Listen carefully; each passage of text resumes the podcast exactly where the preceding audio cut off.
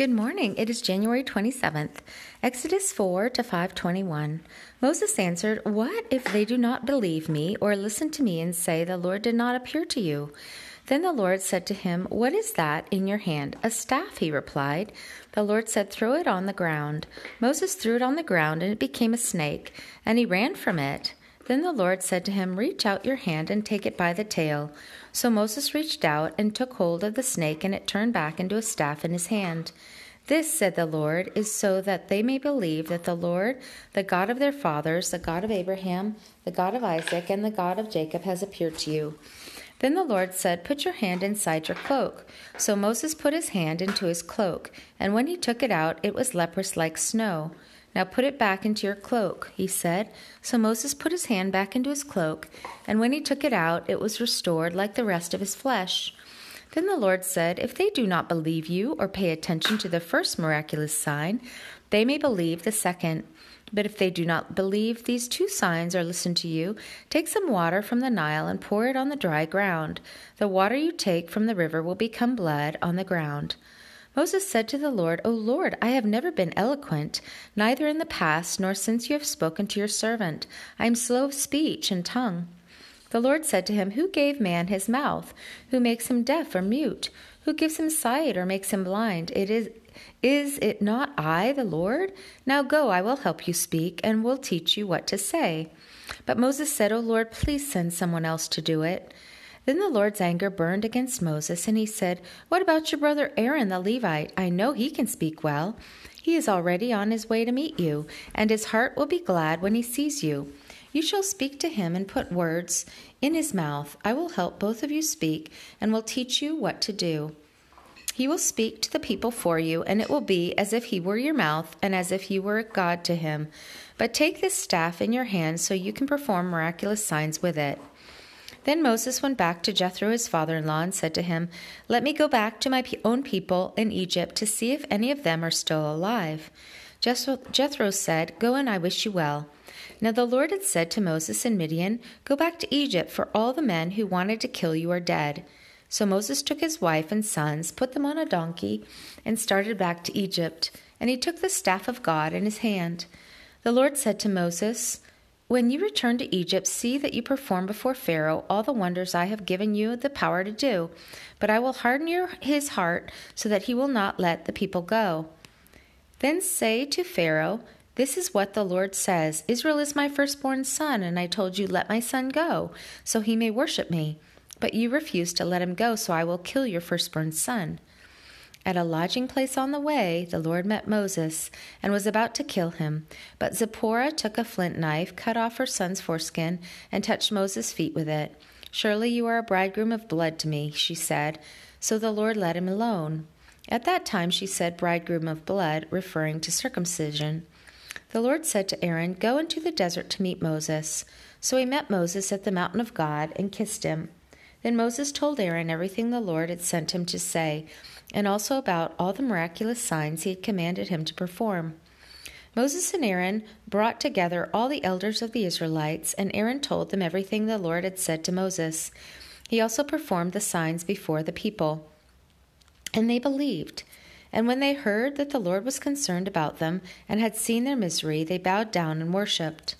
Afterward, Moses and Aaron went to Pharaoh and said, This is what the Lord, the God of Israel, says Let my people go, so they may hold a festival to me in the desert. Pharaoh said, Who is the Lord, that I should obey him and let Israel go? I do not know the Lord, and I will not let Israel go.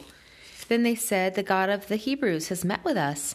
Now let us take a three day journey into the desert to offer sacrifices to the Lord our God, or he may strike us with plagues or with the sword.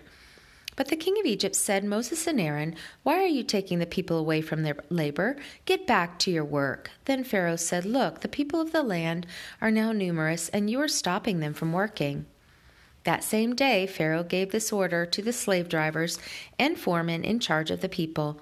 You are no longer to supply the people with straw for making bricks. Let them go and gather their own straw. But require them to make the same number of bricks as before. Don't reduce the quota. They are lazy. That is why they are crying out, Let us go and sacrifice to our God.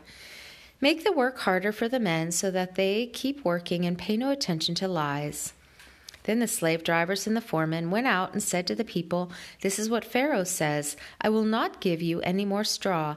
Go and get your own straw wherever you can find it, but your work will not be reduced at all. So the people scattered all over Egypt to gather stubble to use for straw. The slave drivers kept pressing them, saying, Complete the work required of you for each day, just as when you had straw. The Israelite foremen, appointed by Pharaoh's slave drivers, were beaten and were asked, Why didn't you meet your quota of bricks yesterday or today or as before? Then the Israelite foreman went and appealed to Pharaoh. Why have you treated your servants this way? Your servants are given no straw, yet we are told make bricks.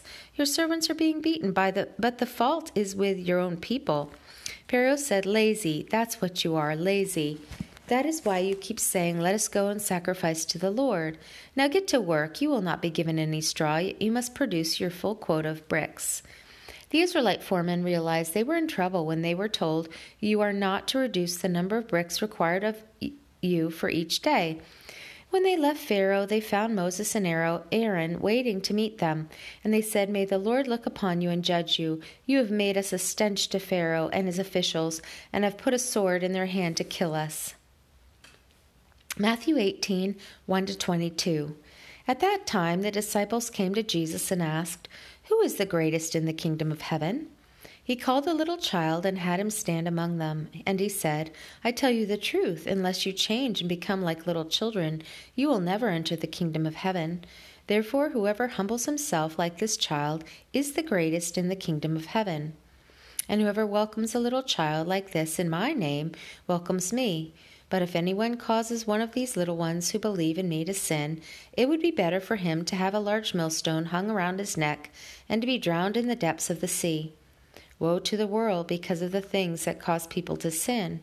Such things must come, but woe to the man through whom they come. If your hand or your foot causes you to sin, cut it off and throw it away.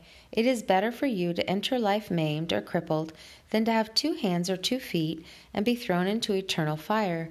And if your eye causes you to sin, gouge it out and throw it away. It is better for you to enter life with one eye than to have two eyes and be thrown into the fire of hell.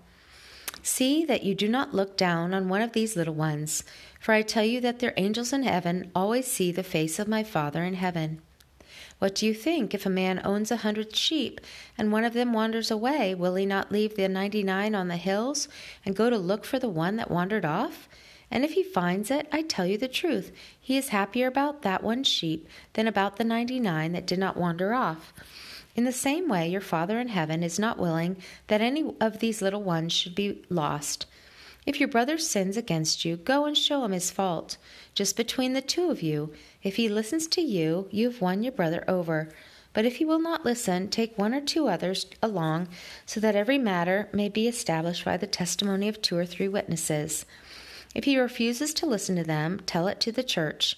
And if he refuses to listen even to the church, treat him as you would a pagan or a tax collector.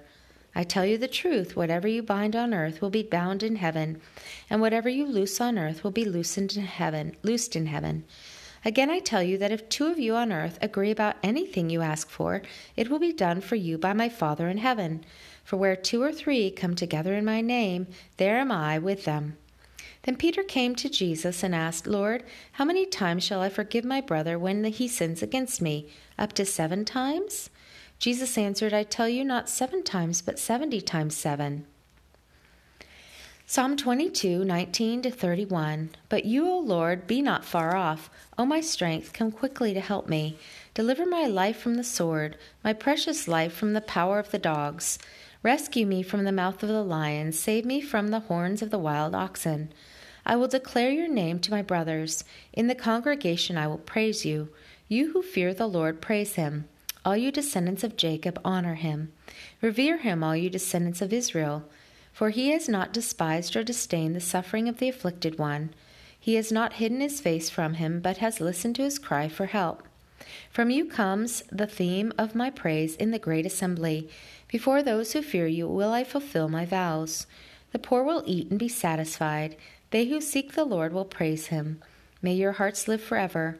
All the ends of the earth will remember and turn to the Lord, and all the families of the nations will bow down before him. For dominion belongs to the Lord, and he rules over the nations. All the rich of the earth will feast and worship.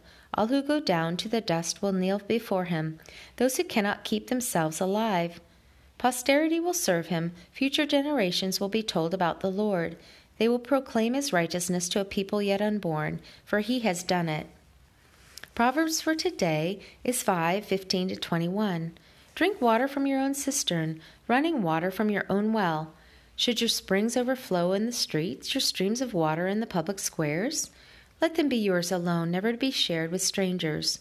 May your fountain be blessed, and may you rejoice in the wife of your youth, a loving doe, a graceful deer. May her breast satisfy you always. May you ever be captivated by her love. Why be captivated, my son, by an adulteress? Why embrace the bosom of another man's wife?